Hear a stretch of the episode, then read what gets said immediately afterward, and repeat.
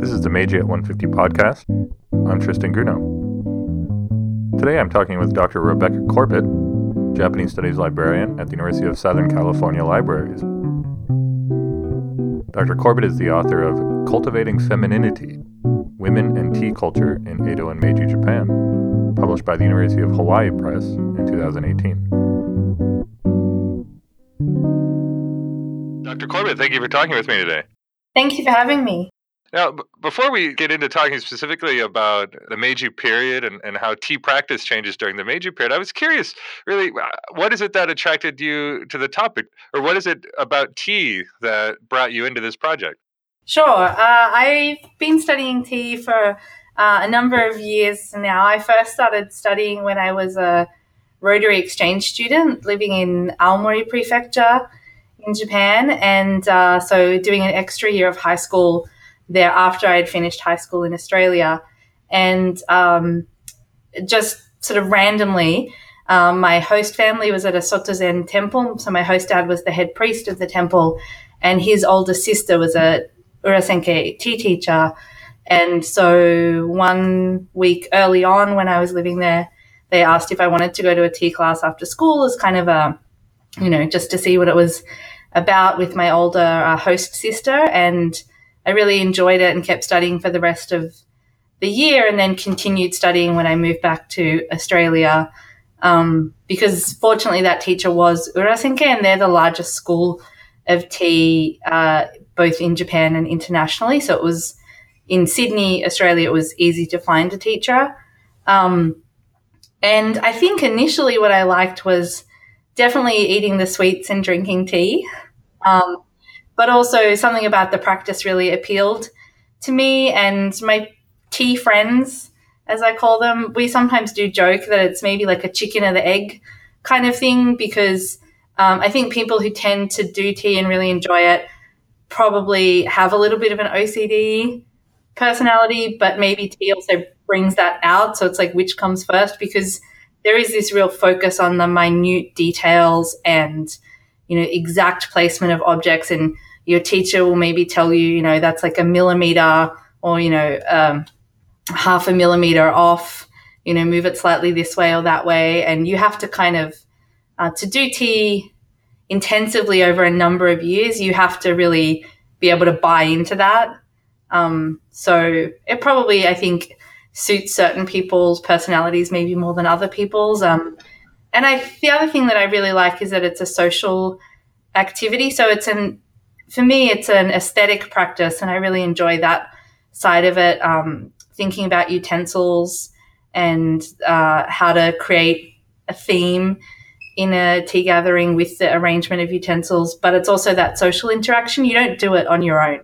You know, you're always making tea for other people uh, and having that interaction, and I really enjoyed that side of it. Um, but my research on tea culture then all kind of came out of that early first year of practice in Japan and then afterward in Australia because as a university student, I was then studying um, mostly Japanese and Chinese history. And I was always very interested in women's history and in feminist history.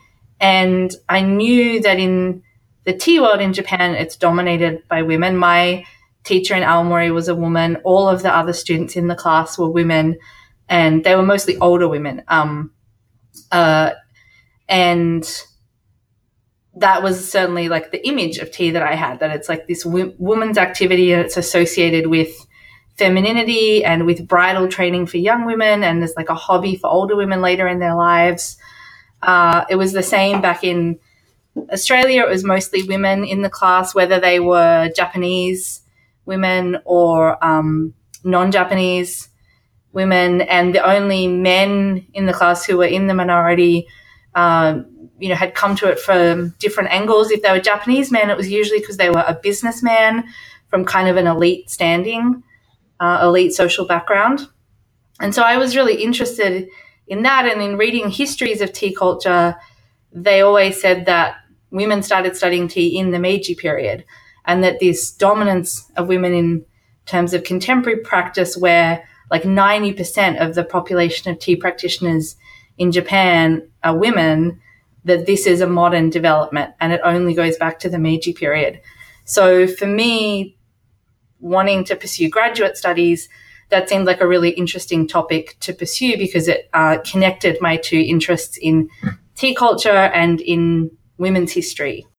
And so then in doing your research, you talk about how, in fact, this idea of women starting to do tea practice in the Meiji period is actually not so accurate. So women are involved much earlier in tea practice. Is that correct? Yeah, so that's the interesting thing. Uh, so I thought initially going into the the research and choosing that as my topic for a PhD dissertation, I thought I was going to be writing a dissertation and, and hopefully one day a book on tea practice in the Meiji period or Meiji and Taisho.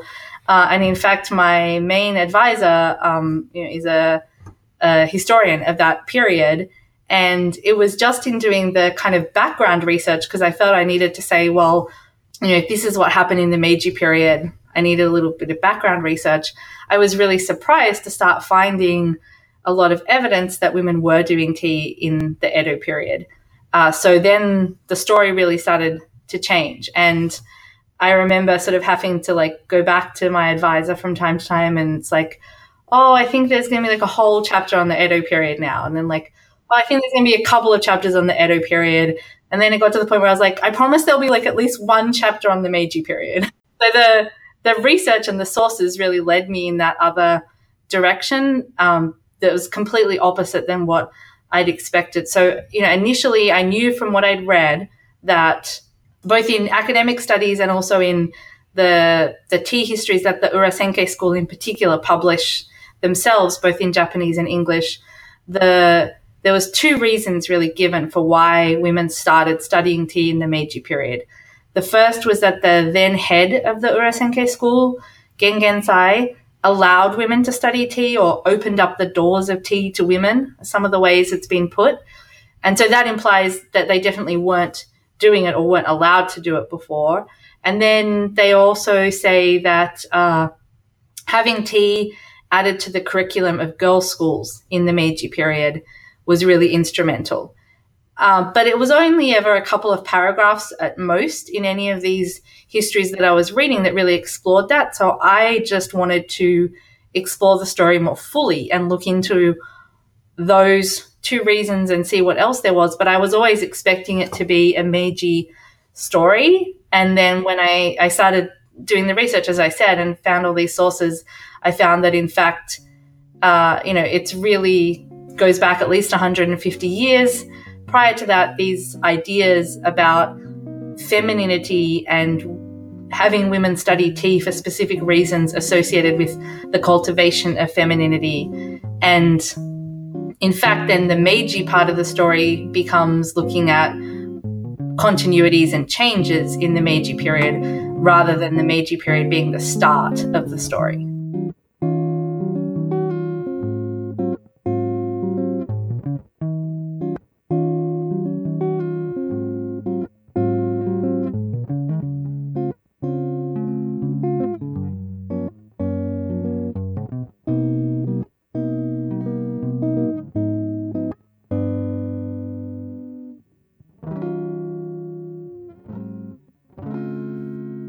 Often when we talk about women in the Meiji period, it's this idea of the Ryosai Kembo, the good wife, wise mother, and this would be the the tie to femininity in the Meiji period. But so you're saying that this idea of cultivating femininity through the tea ceremony actually starts during the Edo period, and then it just kind of gets piggybacked by people in the Meiji period.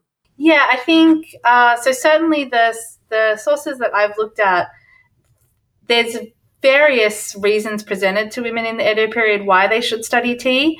And one strand of it is that you should study commoner women, so women of lower social status, should study tea as a way to learn femininity uh, or cultivate femininity and a particular type of femininity that's associated with women of elite status. So in the book, I call it genteel femininity. And that studying tea teaches you comportment and etiquette and manners and these sorts of things. So those are the ideas that are presented in the 20th century, even today, for why women should study tea. Um, so part of my point is just that that discourse does not begin in Meiji. It goes back to at least the mid 18th century. Uh, but there were also a, a, lot of other reasons and ways in which women were encouraged to study tea in the Edo period. So I think really what happens in Meiji is that first the number of men studying tea starts to decrease because even though I'm saying women studied tea in the Edo period, uh, still the majority of practitioners were men. And so the number of men studying tea starts to decrease in the Meiji period. And throughout the 20th century, the numbers of women start to increase. And of course, with the development of the good wife, wise mother educational ideology, particularly for middle class women uh, in the mid Meiji period onward, the you know tea and these associations of it with genteel femininity really fit in nicely with that. So that's where you can see why the inclusion of tea in the curriculum of girls' schools made sense at the time. In some cases, it was used as an etiquette class, so that the tea class was the etiquette class at the school. Uh, in other cases, it was there was a tea class in addition to a general sort of etiquette class. Um, but I, I think those reasons that some women had been some people had been promoting in the Edo period for why women should study tea, particularly at this kind of level of popular discourse that was aimed at commoner women, really fit in nicely with those Meiji ideals of good wife, wise mother.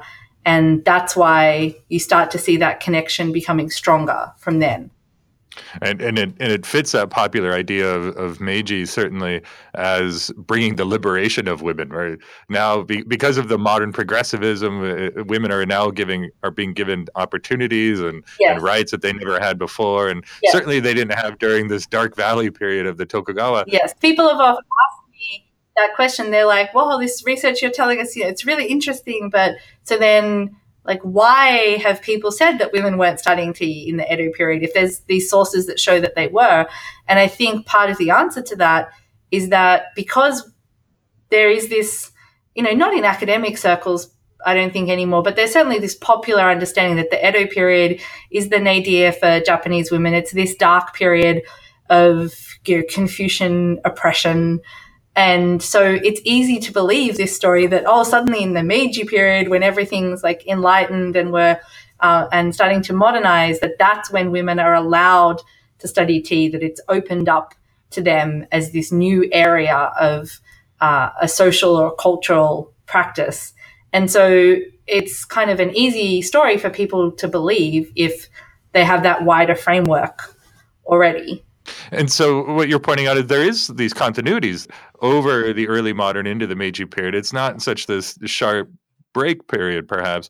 So is there anything going on in the Meiji period that does fundamentally change tea practice? Yeah, I, I think the Meiji period is really important for un- looking at the history of tea culture because, of course, with these monumental political changes that are happening and then the, the social changes that flow on from that, uh, it does really alter the world of tea on the on the kind of large scale. So if we think about just the Sen family schools, Urasenke, Omotesenke, Mushanokoji Senke, uh, they all had uh, relationships with specific daimyo in the Edo period. So the head of each of those three tea schools was employed as the tea master to a particular domain. With the abolition of the domains, in early Meiji, they then lose those positions of the hereditary tea master being affiliated with a certain domain. And the kind of um, like out with the old, in with the new attitude of early Meiji really did cause something of a crisis in the world of tea because it's associated as this traditional art form of, you know, the old era that we're now in some senses really trying to do away with and move on from uh, Fukuzawa Yukichi wrote some, you know, stuff about tea culture that's pretty scathing of it. Really, uh, he was not a fan of those kinds of practices. Just as an example of a Meiji intellectual, um, and so there was also in 1872 the head of the Urasenke school wrote a petition to the Kyoto government because he was unhappy with the designation of tea masters like himself as entertainers was the kind of category they were put in. And he was espousing no the, these are these confucian virtues in tea culture and it's this long held tradition and we shouldn't be seen as mere entertainers in um, the same way that say actors are. Uh, and so there was this kind of crisis point in terms of the interest that people in society had in something like tea culture, the income being generated now that you'd lost these hereditary positions. And so the schools of the major schools of tea really had to try and transform themselves in the Meiji period and transform their image. Of course, the mid Meiji kind of return to traditional culture and uh, move away from that early Meiji um, infatuation, with, if you like, with Western things also helped uh, the the revival of the tea schools, and I think strategically promoting the practice more to women and having it included in the curricula of girls' schools certainly helped with that. There were other things that the Urasenke school in particular did, and I think this is where we start to see the seeds of it becoming the most successful tea school and then for the largest tea school in the 20th century. Uh, so again, in 1872, for an international expo in Kyoto, the head of the Urasenke school created a new tea making procedure or temae that used tables and chairs. And so this was really innovative. You know, it's taking tea out of the sitting seiza on tatami and using Western style chairs and tables. And it was designed to both appeal to Westerners who were maybe in Japan attending that international exposition, uh, but also to appeal to Japanese, among whom those Western things were really in vogue. And, you know, to this day, a lot of people still do that style of uh, tea preparation, particularly for demonstrations at places where we maybe don't have a tatami mat room set up. Um, so I think that there was a recognition by the tea schools that they had to do something um, sort of innovative and radical to start changing and not become a kind of a dead art form. And I think from at least if you're thinking about the Urasenke school, uh, promoting themselves more to women was probably part of that.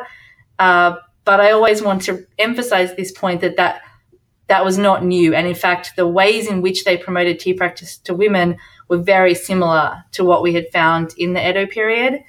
Uh, a key difference, though, is that national identity starts coming into the equation. So you should study tea to become a proper Japanese woman rather than you should study tea to become a refined woman who comports herself in a similar manner to a woman of elite status, which is how it was framed in the Edo period. So that uh, national identity component of this is a specifically Japanese cultural practice. And for women, this is a type of Japanese femininity that they can cultivate is new in the Meiji period.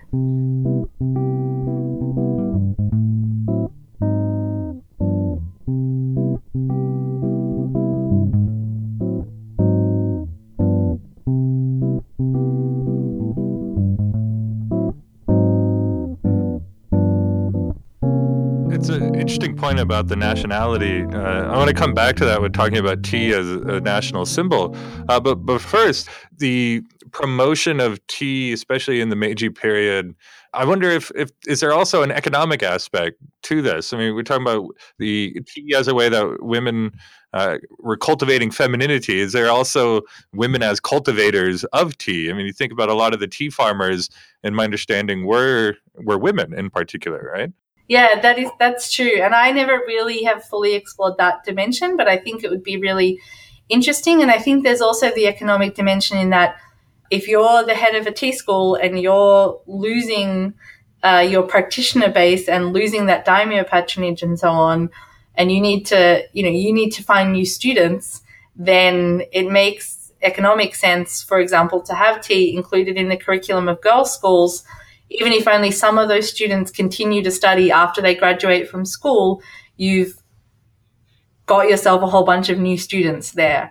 Um, so I'm not sure that it was entirely all as calculated as that might sound, but I don't think we can discount the economic motivations for uh, tea masters uh, wanting to open up tea practice to women more than it maybe had been uh, previously. The other side of it is that uh, in the Meiji period, you start seeing writings encouraging women to start practicing tea because they can then become a tea teacher themselves. And uh, in in my book, um, I describe one text in some detail that really talks about the financial side of that. It's like if you study tea and you learn enough, then you can set yourself up as a teacher, and it will provide you this much income and so on. And if you teach at these kinds of schools or you teach private lessons in your home, this is the different amounts you can charge. And it's included in a book on women's occupations alongside being a post office clerk and being uh, a school teacher and so on. So it's, it's presented to women as this is an occupation that you can aspire to, but you obviously have to learn enough to be then qualified uh, to teach. That's interesting. Yeah, I mean, tea was certainly one of the biggest export products of Japan uh, throughout most of the, the 19th century, if I if I'm remembering correctly. Um, but if we go back to that question about the national presentation and the kind of national imagery and the kind of embracing of tea and linking it to national identity, and, and certainly during the Meiji period, there's an attempt to present Japan to the West. Yes. And it's like uh, you know, all these travelers coming in. There's photographs being sent back, and, and it's the time that this this image of Japan really forms around the world. And tea is always one of the central components of that. And, and whenever I ask my students, you know, what it, let's brainstorm. What do we think of when we think of Japan? Somebody inevitably will say tea. Mm-hmm.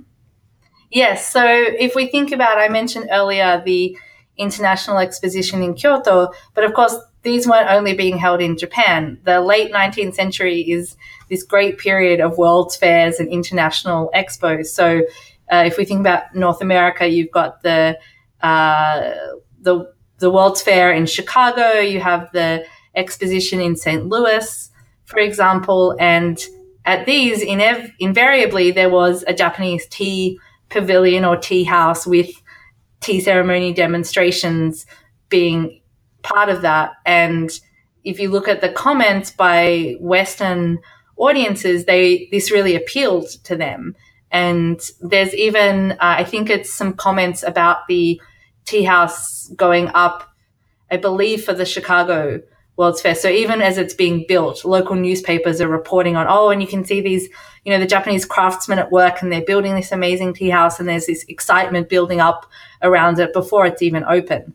Um, I know in the Australian context, you know, there was in that late late 19th century period, there was uh, touring groups of different Japanese cultural uh, performers who went to different parts of Australia, and you know, a tea demonstration was often part of that. And so I think that also helped uh, reinvigorate the image of tea back in Japan.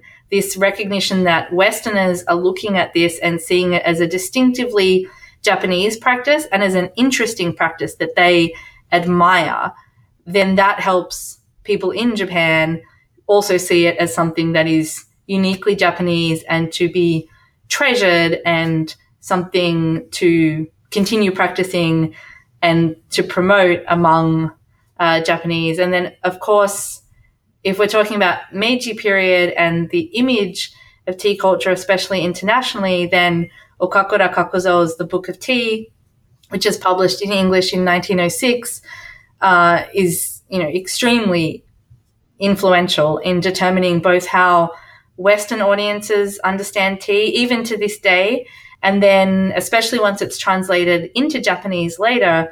Uh, to Japanese audiences as well as kind of a manual of like this is how you can explain tea culture to a Western audience. Uh, that being said, I have a lot of problems with the Book of Tea, and I don't think that reading it really helps you understand tea culture. I think it's better to read it in terms of understanding Okakura's specific brand of aesthetic nationalism, if you like, and uh, how he was using tea as an example or a metaphor to explain broader concepts that he had. Uh, but it's certainly very influential in terms of the the Meiji period.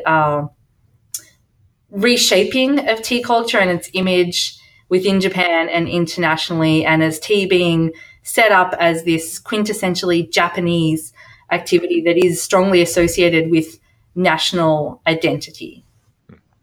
I had no idea that he published it in English first. Yes, that's yes. fascinating. So he wrote it uh, largely for the uh, the audience of the kind of Boston high society women who he was uh, involved with in Boston at that time, like uh, is Isabel Gardner uh, and so on. And so it's it's later. It's I think I think uh, it's 1929 that it gets translated into Japanese. So there's quite some gap, and then some later um, Japanese authors who also wrote in English on tea, and some of them were translated into Japanese. They all uh, this is like 1920s, 1930s. They all express their kind of debt to the Book of Tea. Um, but yeah, it's it's first published in English and specifically for a Western audience, especially, and you know, when you read it, it's saying all these things like the, you know, the average Westerner in his sleek complacency will never be able to understand the oddities of the East, quintessentially practice of, of tea culture. You know, yeah, it's it's very much for a Western audience. Reminds me of Nitobe Inazo's Bushido or something like this. Yes, yes, yes. And when I've taught uh, a class on traditional Japanese culture in the Meiji period, uh, I have students read things like Nitobe's uh, work on Bushido alongside the Book of Tea and, and think about how these uh, traditional practices, traditional philosophies are being set up um, as Japanese, you know, in relation to the West. And of course, this is something that could not have happened really uh, until the or before the Meiji period. That kind of international context was not important in the framing of tea practice until the Meiji period.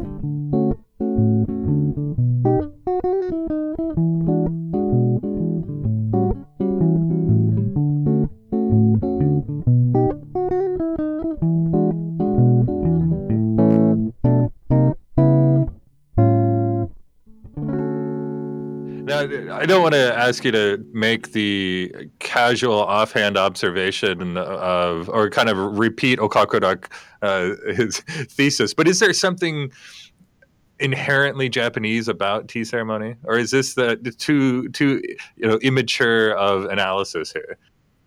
Yeah, I'm always torn when I'm asked that question. I have a, a friend who gives a really good answer when she's asked that question, so I wish she was here and I could just kind of channel her. Um, and I think what's interesting is there, I think there really is a tension there because if the, the retired head of the Urasenke school, Hounsai Sen Soshitsu, who I mentioned before, um, he was very keen on promoting the universality of tea practice. So the phrase that he used was uh, peacefulness through a bowl of tea. And he saw tea practice as a way to um, yeah, spread peace around the world. You have to remember, you know, he starts becoming active in his role in the immediate post war period. And so this fits into that whole post World War II narrative of uh, Japan's image in the world and its place in the world. But um, the this idea that anyone can practice tea, and he was very instrumental in opening up the practice of tea to a non-Japanese audience. Uh, so establishing branches uh, initially in places like Brazil and Hawaii, where there were already large Japanese migrant populations, but then all over North America, Europe, Australia, uh, later in uh, other areas of Asia, and so on, and in welcoming foreigners to study tea.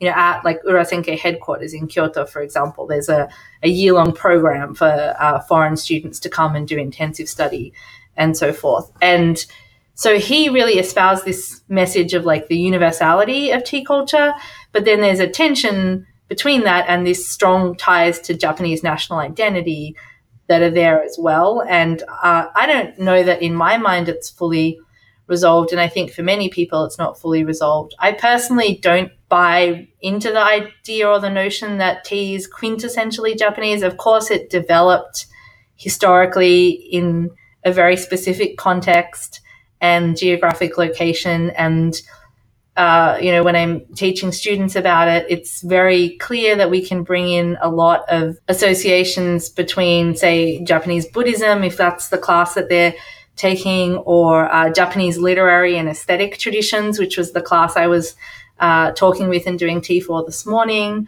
Uh, Japanese performative traditions. You know, there's a lot of connections uh, with those fields and with tea culture, obviously. But I don't think that it's inherently Japanese in the sense that you have to be Japanese to study it, or that if you're Japanese, you get something more out of it than if you're not Japanese, or that you intuitively understand it better, or, or that you will just naturally be better at it and pick it up faster than a non Japanese person. Uh, I don't think any of that is the case at all, but there are people who do seem to to think that.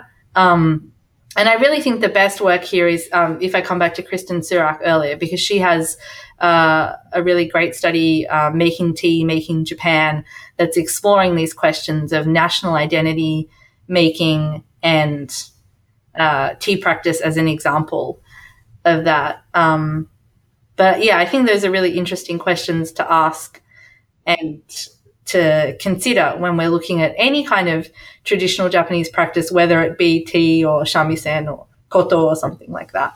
I've seen many Japanese people who are beginners or novices at tea who don't know what they're doing and they don't intuitively have the manners and the uh, the etiquette and so on that's part of tea culture and and so that's where I say well I don't see it as quintessentially Japanese or something that's really part of Japanese identity in that sense. And and I think it does get dangerous to start going down that path too far because then you get into Nihonjinron territory. Uh, but what we talk about in tea culture a lot is the idea of like having tea spirit or you have a tea heart. And I think anyone can have that. And that's what I've seen in my years of practice. And I think most high level teachers uh, that I've ever uh, studied from would say the same thing that it's about um, an attitude and a mental kind of approach to the practice. And that's something that anyone, regardless of nationality, can have. And some people maybe have it more initially than others, just from the start, that kind of tea spirit or tea heart. But it's also something that you cultivate through your years of practice and study. Um, and so that's where I don't like the idea that um, we associate it too strongly with uh, national identity in that sense. But at the same time, you know, if we're thinking about uh, the development of tea historically and a lot of the like philosophy underpinning it, you know, it's very closely tied to Zen Buddhism and a wabi aesthetic and um, the uh, like uh, Sen no Rikyu, you know, the m- most famous tea master who's credited with really um, creating Chanoyu tea culture. Um, although I, I like to say that I think of him more as the most articulate of his generation of tea masters, rather than seeing him as like a single individual genius who kind of created this practice. Um, but he supposedly said when asked like, "What is tea?" Or what do I have to do to be a, a good Chanoyu tea practitioner? And his response was supposedly uh, just boil water and make tea. That's all there is to it. Um, which is kind of funny if you've been to a tea gathering because you're like, oh, there's a lot more going on than just that. Like, um, but uh, I think that's where you can see the strong connection with Zen Buddhism because this idea of just do something, right? So just sit zazen, just make recitations. You know, it's the idea that focusing on this singular act and this kind of really everyday activity that, say, making and drinking tea is, but having the intense concentration and focus on it or the intentionality behind your actions that and you're not doing anything else that it's just that one thing and then that is what can allow you to clear your mind and potentially, you know, get to a state of Buddhist enlightenment. Um, you know, I think there's an argument you could say that perhaps that is a very Japanese philosophy. Uh, and of course, people, you know, think that would say that the wabi aesthetic that underpins a lot of tea culture is also a particularly Japanese aesthetic. So I think we can kind of answer that question in lots of different ways, and um, there's not really a simple answer, which I guess you can gather from my what I've been saying that I, I don't have a, a yes or no answer to that question. the Meiji at 150 podcast is hosted by Tristan Grunow at the University of British Columbia in Vancouver, Canada. This podcast would not be possible without the cooperation of the UBC Center for Japanese Research and the technical assistance of the UBC Faculty of Arts ISIT. Find out more about the Meiji at 150 project, including the Meiji at 150 lecture series, digital teaching resource, and workshop series by visiting our website, meijiat150.arts.ubc.ca. Thank you for listening.